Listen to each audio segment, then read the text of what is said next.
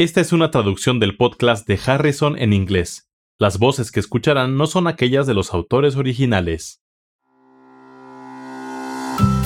Hola, bienvenidos al podcast de Harrison, donde se revisan conceptos importantes en medicina interna. Soy Kathy Handy. Y yo soy Charlie Wiener. Venimos de la Johns Hopkins School of Medicine.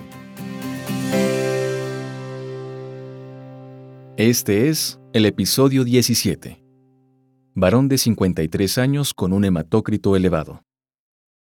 Se trata de un varón de 53 años que fue enviado a valoración por aumento del hematócrito, que se encontró de forma incidental en los estudios de laboratorio. Estaba reparando su casa cuando se lesionó el brazo. Antes de la sutura, se realizó biometría hemática completa que reveló hematócrito de 59% y hemoglobina de 20 gramos por 100 mililitros. ¿Qué piensas hasta ahora, Kathy? El aumento del hematocrito y de las concentraciones de hemoglobina tiene muchas causas. En general, podría pensarse que se trata de una eritrocitosis relativa. Por ejemplo, por el consumo de diuréticos o deshidratación, o bien podría tratarse de una eritrocitosis absoluta, que podría ser la causa primaria, como en las enfermedades mieloproliferativas o en la eritrocitosis secundaria por hipoxia como se observa en pacientes con neuropatías, personas con enfermedades renales o algunos tumores, o incluso por el consumo de fármacos. ¿Podrías proporcionarme más información sobre el caso? De acuerdo.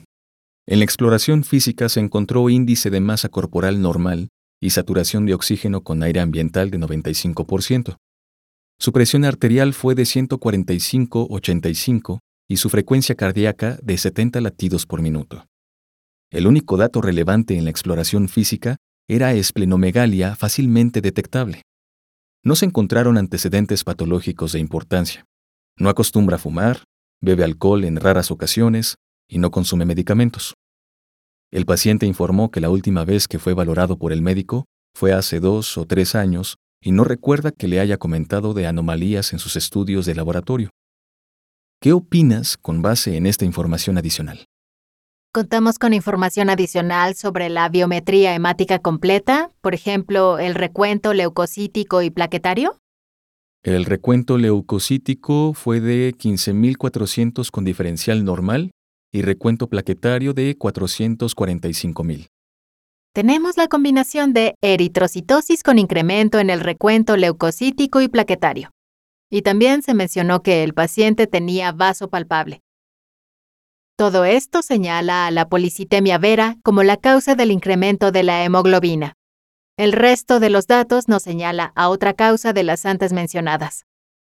¿Cuál es el siguiente paso diagnóstico? A.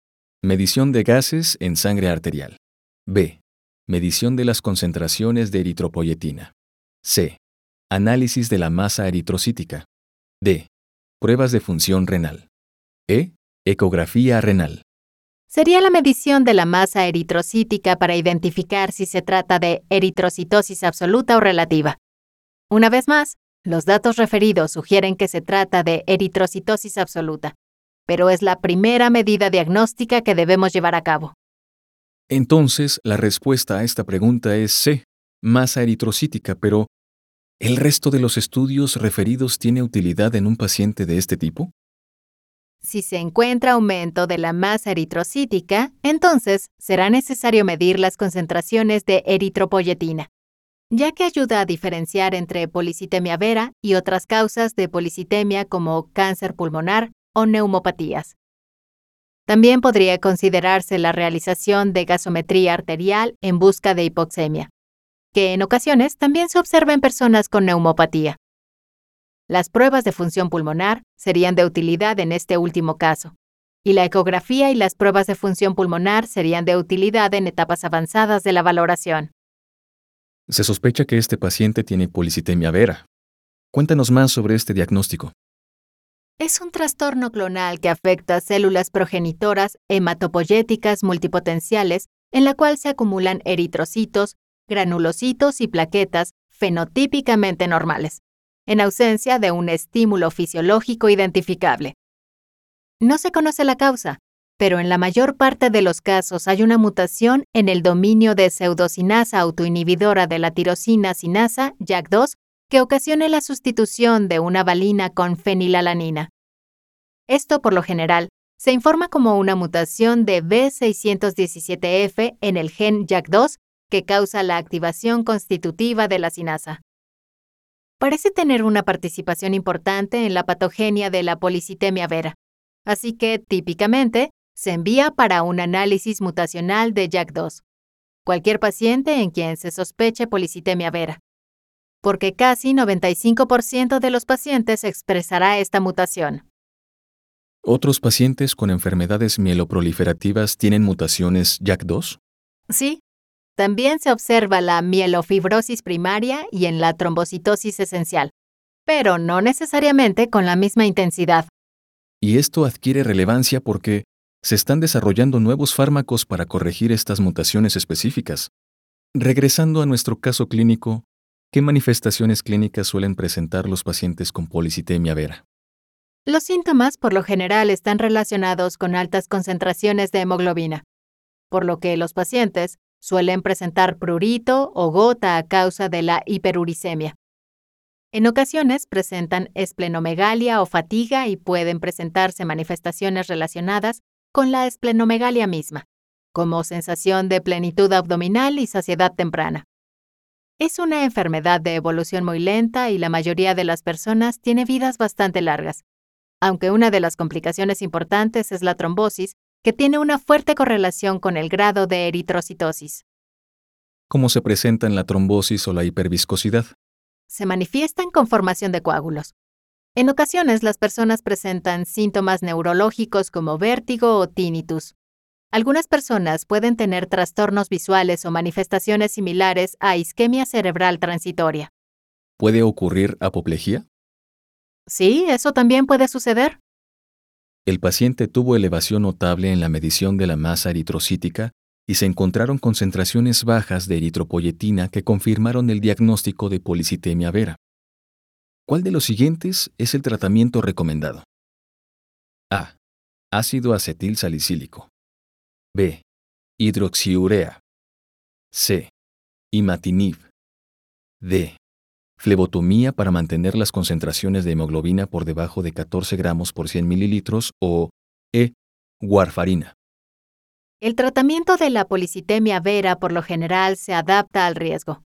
Los pacientes con bajo riesgo son aquellos que tienen menos de 60 años de edad, sin antecedentes de eventos trombóticos, las personas de edad avanzada o con antecedentes de eventos trombóticos se consideran de alto riesgo.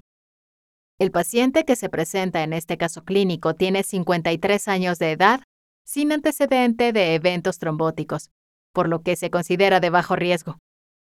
Para este paciente, la base del tratamiento es la corrección de la viscosidad anormal de la sangre relacionada con el incremento del volumen eritrocítico. Se puede lograr esto con la flebotomía, que inicialmente reduce la hiperviscosidad de la sangre al llevar la masa eritrocítica a intervalos normales, con expansión del volumen plasmático. Entonces, la respuesta a esta pregunta es D. Flebotomía para mantener la hemoglobina en menos de 14 gramos por 100 mililitros. ¿Es eso correcto? Correcto. Veamos las otras opciones de respuesta. El tratamiento con ácido acetil salicílico es una opción razonable para este paciente y varias guías clínicas de consenso, como las publicadas por la NCCN o las que se publicaron en la revista Blood, recomiendan la administración de ácido acetil salicílico en dosis bajas. No suele utilizarse la anticoagulación profiláctica, por ejemplo, con heparina. Para la leucemia mieloide crónica se utiliza imatinib una tirosina sinasa, pero el paciente no presenta esta enfermedad. Otros tratamientos que pueden utilizarse en pacientes con policitemia, aunque no se utilizaron en este caso, son la hidroxiurea y el ruxolitinib. La hidroxiurea es un fármaco citorreductor que se utiliza de forma ocasional en pacientes con muy alto riesgo, pero no para el tratamiento a largo plazo y definitivamente no es un tratamiento de primera línea. El ruxolitinib es un inhibidor de sinasas que inhibe las sinasas JAK1 y JAK2 y también es un tratamiento aprobado, pero solo se utiliza en pacientes con muy alto riesgo que han mostrado resistencia a otras medidas terapéuticas. Una vez más, no se utiliza como tratamiento inicial en un paciente como el presentado en este caso clínico. De forma que los puntos relevantes en estas dos preguntas se relacionan con la valoración del incremento en el hematócrito o en las concentraciones de hemoglobina, en el diagnóstico de policitemia vera y en las estrategias terapéuticas adaptadas con base en el riesgo. Si se desea mayor información sobre este tema, consulte Harrison, Principios de Medicina Interna, edición 21, parte 4, Oncología y Hematología.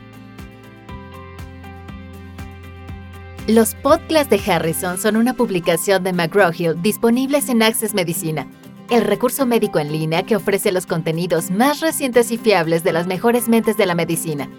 Para obtener más información visite accessmedicina.com.